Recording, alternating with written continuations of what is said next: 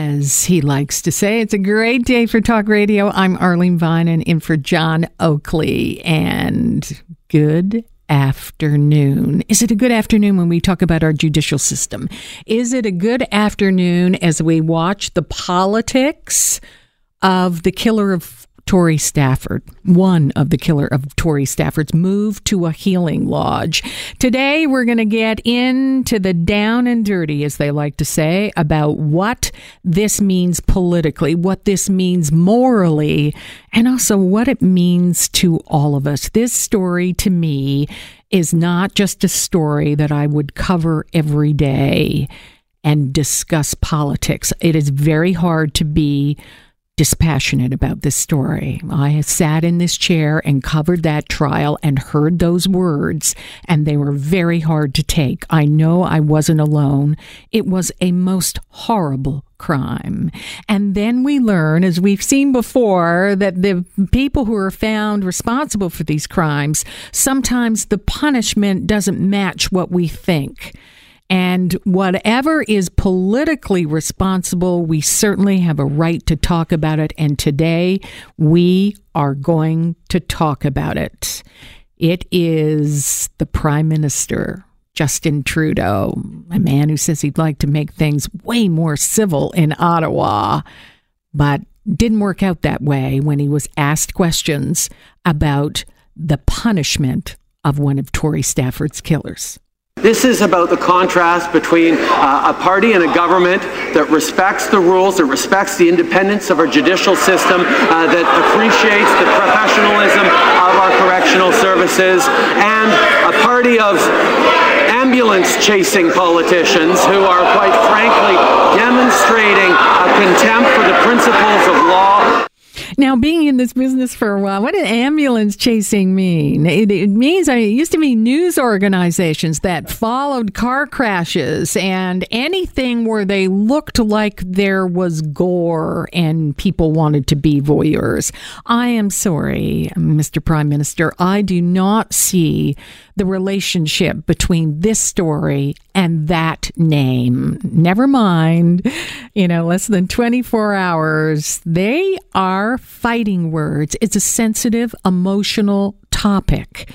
And I think it should be handled in our political system in a sensible, emotional way. We're going to be joined today by MP Lisa Raitt. He's, she's going to join us this hour as we talk about. She was on the receiving end of ambulance chasers. We're going to get her feelings on how this should should go in politically. Although it isn't just something about crime and punishment. It is not just something about politics. It is a moral and ethical issue. Days ago, I talked with Rodney Stafford, Tori Stafford's father, who we all know well as we remember that crime, the family's innermost workings exposed for all of us to see, and never mind the horror that came out when the truth was told. Rodney Stafford, he is now thrown into the political, but he doesn't think it should be that way. This is a common issue that everybody within Parliament should be able to come together on and clearly say, yes, there's a mistake, reverse it. I, I, I support anything that's going to get this changed. And if the, the Conservatives are willing to push the issue to help try to have this reversed and have some changes, then I support anything that happens in Parliament. What should happen, and do we have a right to ask for this? We've seen it before with Karla Homolka and even now, wherever she surfaces, there is always a great hue and cry and a question how can she be? How can she be with children? All those things. And now it's going to happen to Terri-Lynne McClintic, who is one of Tori Stafford's killers. She's been moved to a healing lodge. And, you know, uh, Earlier today, I was taking a look at a report, an examination of healing lodges that was for federal offenders in Canada. And you know what is interesting in this report? Because most of us don't know about these things. We don't know how people get there. We're trying to find out politically. And we also don't really know how successful they are.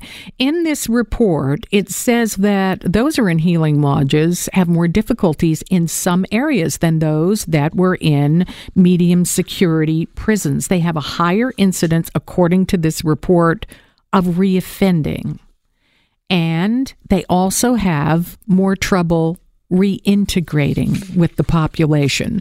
So if this is seen as a a rehabilitation process that is a panacea for uh, taking somebody and rehabbing them, that might get a little pushback here. And today we're, we're going to talk about it. It is an emotional issue. On the other hand, does it expose a crossover between politics? And we're going to go to the phones after the break and take your thoughts on this because everybody has deep feelings on this. Do we have a right to ask? You know, often when Canadians say, I don't like how that punishment serves the crime, there is some politician that wags their finger at us and says, How dare you ask that question? It happens with Karla Homolka. I, I remember when she got the deal. The lawyer at the time for Paul Bernardo said they made a deal with the devil. Do we get over it? Do we respect our judicial system? And I do. Or do we still ask questions about their life? And I think it's a healthy part of society if we examine how these things work. Sometimes we may say they've done their time, we will forgive them.